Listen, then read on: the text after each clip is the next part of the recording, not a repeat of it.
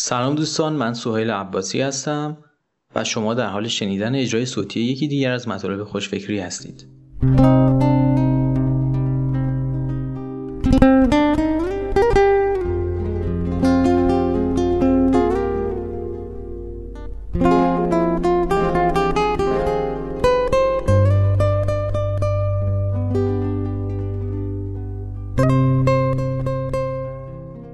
عنوان این مطلب هست استارتاپ دقیقا یعنی چه؟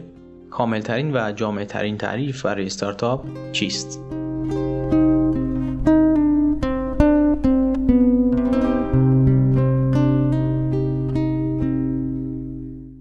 ماچم ماچی بدوایی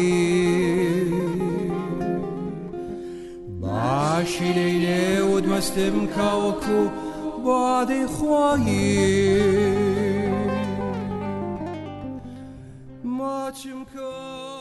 دوستان بحث‌های زیادی درباره راه اندازی کسب و کار، کارآفرینی و استارتاپ ها در حال جریانه.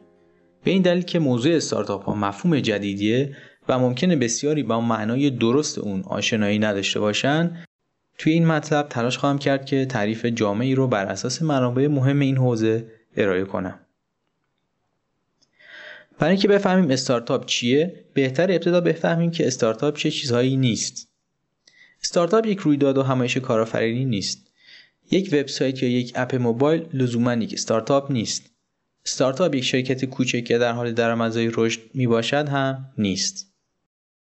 بر اساس تعریف مختلف از نویسندگان و محققان این حوزه مانند آقای استیو بلنک، آقای ریک ریس و کتابها و منابع متنوع بهترین و جامعه ترین تعریفی رو که برای استارتاپ میشه ارائه کرد به نظر من اینه. استارتاپ یک سازمان موقته که با هدف یافتن یک مدل کسب و کار تکرار پذیر و مقیاس پذیر به وجود اومده.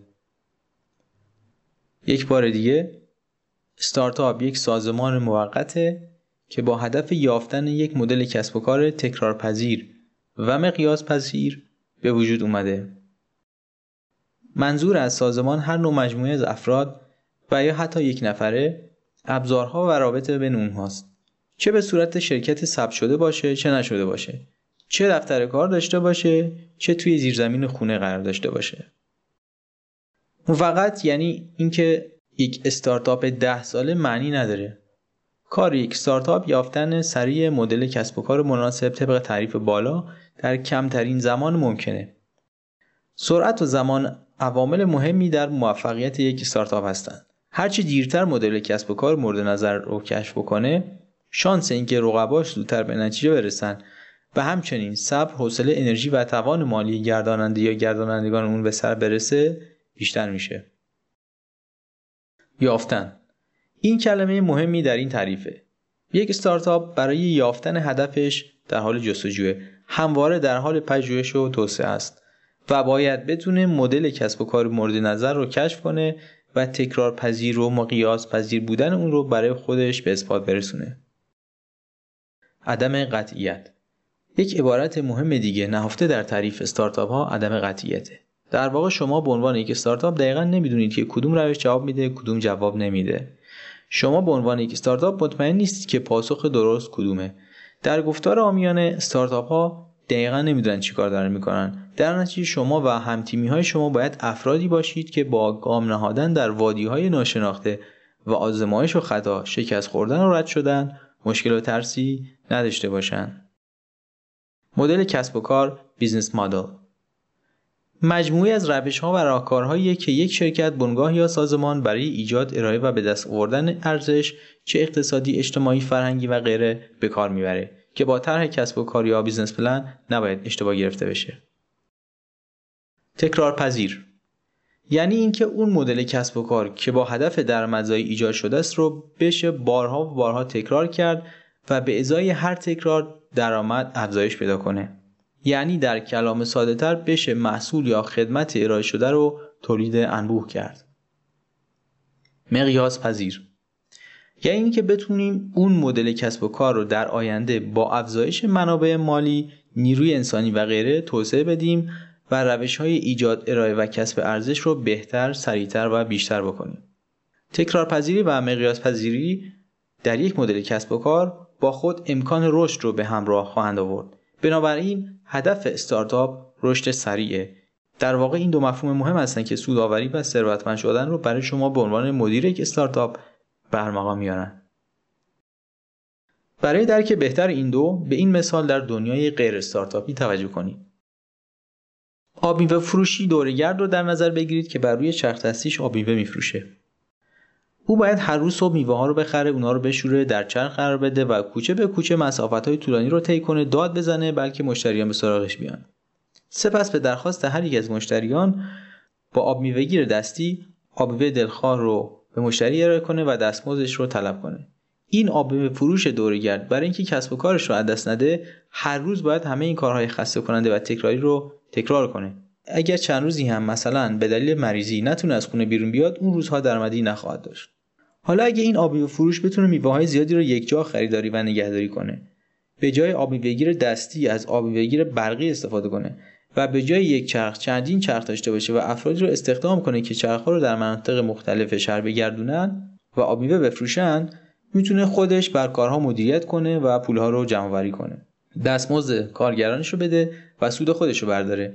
حالا اگه هر چند روز هم از خونه بیرون نیاد کسب و کارش از بین نخواهد رفت و همه اون روزها درآمدش سر جاش باقی خواهد موند. حالا این رو با یک کارخونه آبیوهگیری صنعتی مقایسه کنید که همه چیز اتوماتیکه و میزان تولید و اندازه بازار اون بسیار بسیار بزرگتره. و حالا یک مثال مرتبط برای دنیای استارتاپی. یکی از آشناترین مثال هایی که میشه برای مفهوم تکرارپذیری و مقیاس پذیری در دنیای استارتاپ ها زد فیسبوک در ماها و سالهای اولشه. مارک زاکربرگ بنیانگذار فیسبوک فیسبوک رو از خوابگاه دانشگاهش شروع کرد. این وبسایت در ابتدا توسط دانشجویان همکلاسیش مورد توجه قرار گرفت و سپس دانشجویان دانشگاه دیگر به اون پیوستند. در حالی که تنها یک وبسایت بود روز به روز به کاربرانش اضافه می‌شد. مارک زاکربرگ به همراه همکارانش در ماهها و سالهای ابتدایی فیسبوک واقعا نمی‌دونستند که می‌خوان چیکار کنن و سرنوشت این کارشون به کجا خواهد کشید. اونا در ابتدا مدل درآمدزایی نداشتند و نمی‌دونستند چگونه باید از وبسایتی با این همه کاربر پول در بیارن. تا اینکه در سال 2004 زاکربرگ دانشگاه را رها کرد و به همراه دوستانش به سیلیکون ولی نقل مکان کرد تا تمام وقت و انرژیشون رو بر روی توسعه فیسبوک بذارن اونا به شدت به دنبال مدل درآمدزایی بودند که اولین چیزی که به ذهنشون رسید تبلیغات آنلاین بود. داستان رشد و شکست‌ها و موفقیت‌های فیسبوک رو در دوره آموزشی تبدیل ایده به کسب و کار ده چیزی که مؤسس فیسبوک آرزو داشت زودتر می‌دونست به صورت کامل و با جزئیات توضیح دادم.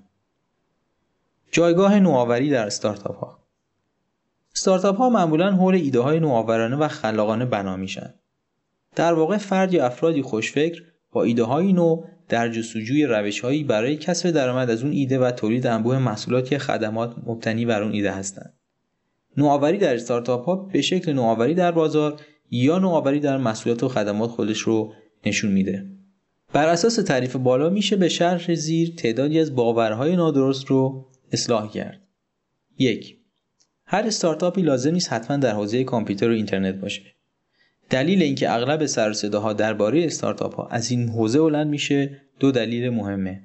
یک روز به روز هزینه سخت افزار نرم افزار و زیرساخت های لازم برای راه اندازی کسب و کار در این حوزه کاهش پیدا می‌کنه و در نتیجه با کمترین سرمایه ها میشه شروع به کار کرد.